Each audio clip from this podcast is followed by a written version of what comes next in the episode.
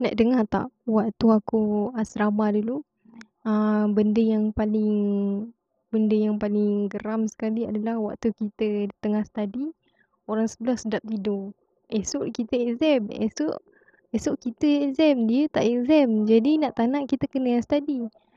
Jadi satu ayat yang buat kita terus study adalah Hey, biarkan dia tidur sebab dia dah bijak.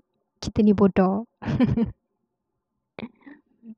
benda perkataan yang paling powerful sekali lah. Kita ni bodoh study lah. Ha, macam tu. Kita bukanlah nak cakap yang kita ni bodoh sebenarnya. Tapi uh, kita tak ada pilihan. Itu je lah yang menjadi kekuatan untuk terus berdiri berdiri tegak dan study.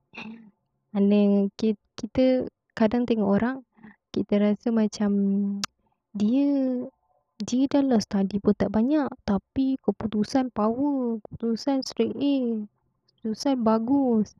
Kita ni kena usaha lebih. Macam orang gila kan. Tapi nak tahu tak, effort setiap manusia berbeza-beza. Kadang apa yang kita tengok, kita tengok dia tidur. Kita tak tengok dia study. Mungkin time kita, time kita makan, dia study. Time kita tidur, dia study.